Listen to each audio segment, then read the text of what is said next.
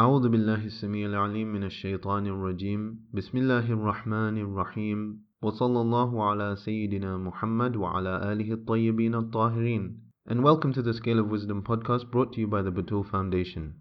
Continuing on the topic of repentance, At-Tawbah, the next subsection in Mizan al-Hikmah speaks about the pillars of repentance. It starts with the Quranic ayah where Allah subhanahu wa ta'ala says, But whoever repents after his wrongdoing and reforms, then Allah shall accept his repentance. Indeed, Allah is all forgiving, all merciful. So as we can see from this Quranic ayah, if somebody repents and thereafter reforms themselves, then Allah subhanahu wa ta'ala accepts their repentance. And indeed, reform is a sign of acceptance when it comes to repentance.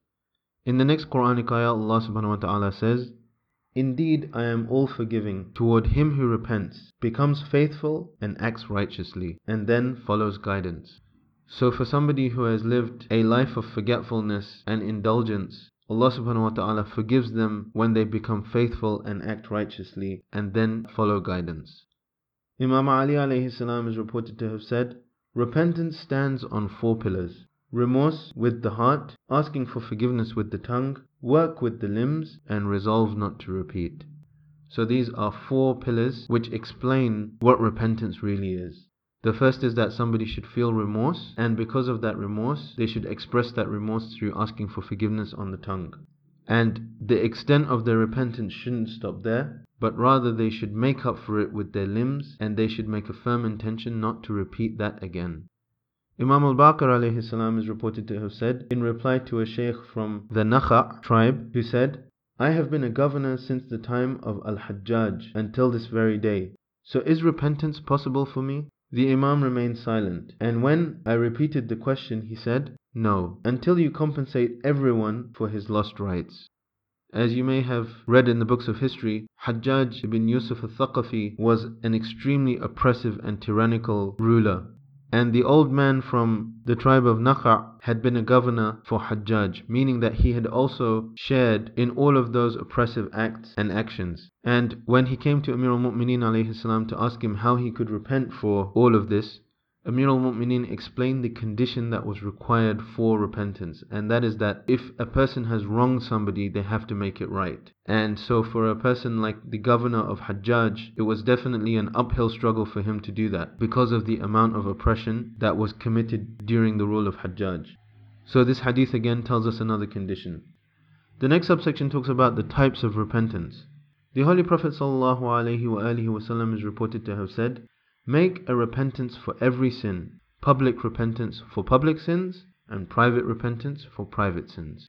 So you can see here that there is a distinction between sins that are between you and Allah subhanahu wa ta'ala and sins that are not just between you and Allah but involve other people.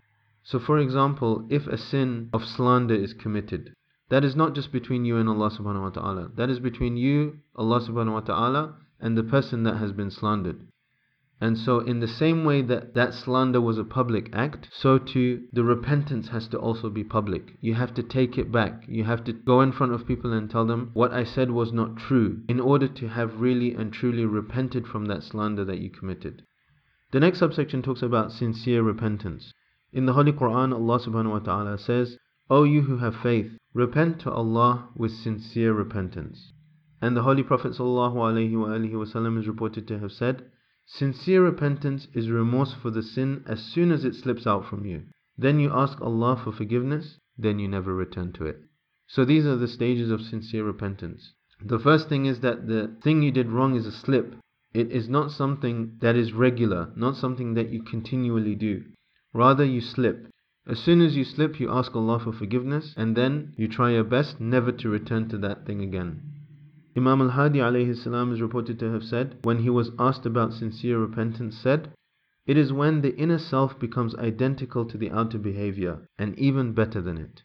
So here as you can see in this hadith, repenting is truly reforming. It is that a person truly reforms their inner and their outward self. The next subsection talks about postponing repentance. Imam Ali alayhi salam is reported to have said, If you commit a misdeed, hasten to erase it with repentance. Meaning that don't wait and don't procrastinate when it comes to repentance. As soon as you make a mistake, repent for that mistake.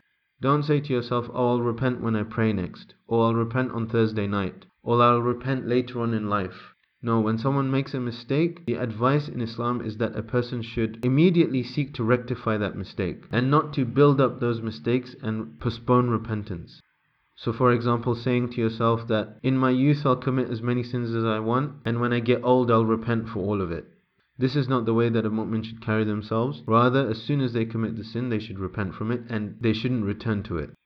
Imam Ali is reported to have said, the one who procrastinates in repenting for himself faces the greatest danger from the sudden attack of death. So if you procrastinate and say, I'll repent later, there is no guarantee for you that between the time that you've procrastinated and the time that you intended to repent, that death will not come in the way and cut off your ability to repent.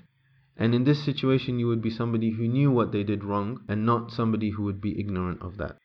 Imam al Jawad is reported to have said, Postponing repentance is an illusion, and long procrastination is perplexity.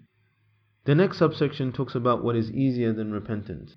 It is narrated that Prophet Jesus ﷺ said, The man who has no debt to people is more comfortable than the one indebted, even if he is repaid his debt. And similarly, the man who has not committed any sins is more comfortable than he who has committed sins, even if he has sincerely repented and returned to the right path. So here, just because repentance wipes away sin, that should not be an encouragement towards committing sin. Rather, a person who has not committed a certain sin is in a better position than the person that has, because they don't need to seek repentance for that sin. Imam Ali alayhi salam is reported to have said, Abandoning sin is easier than asking for forgiveness. So the better thing to do is to abandon sin. The better thing to do is to develop past mistakes rather than to continually commit sins and mistakes and have to continually ask for repentance for those same things. The next subsection talks about how Allah subhanahu wa ta'ala conceals the sin of the penitent one. Imam Ali alayhi salam is reported to have said, Allah turns mercifully to the one who repents, and his limbs are ordered to keep his secret, and all the places on earth to conceal for him his sin, and the record keeping angels to forget whatever they wrote about him. So Allah subhanahu wa ta'ala completely wipes out and conceals the sin of a person who repents for it. The next subsection talks about how sins can be changed into good deeds. Allah subhanahu wa ta'ala says in the Holy Quran, Accepting those who repent, attain faith, and act righteously. For such, Allah will replace their misdeeds with good deeds, and Allah is all forgiving, all merciful.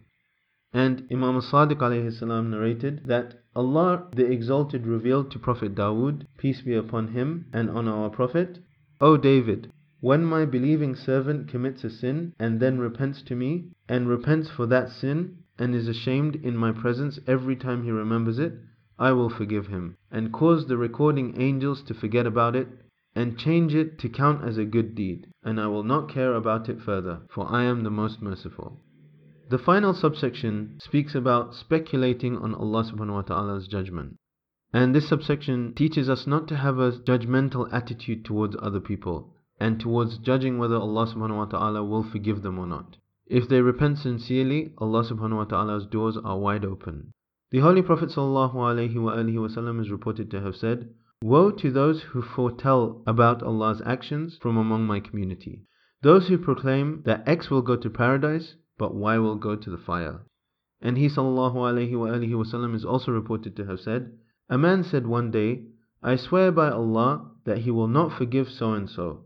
Allah the Exalted said, Who is he to foretell about what I will do, that I will not forgive this man? I indeed have forgiven him and annulled the work of the foretelling man, because of his saying, Allah will not forgive him. So it is important for us not to be judgmental over others, even if we see them in mistakes, because if they sincerely seek forgiveness from Allah subhanahu wa ta'ala, then Allah subhanahu wa ta'ala will forgive them, and we don't know, tomorrow that person might be better than us. And so we should not think that we know how Allah subhanahu wa ta'ala will judge everybody. Inshallah, in the next episode, we will speak about reward, الثواب, وصلى الله على سيدنا محمد وعلى آله الطيبين الطاهرين.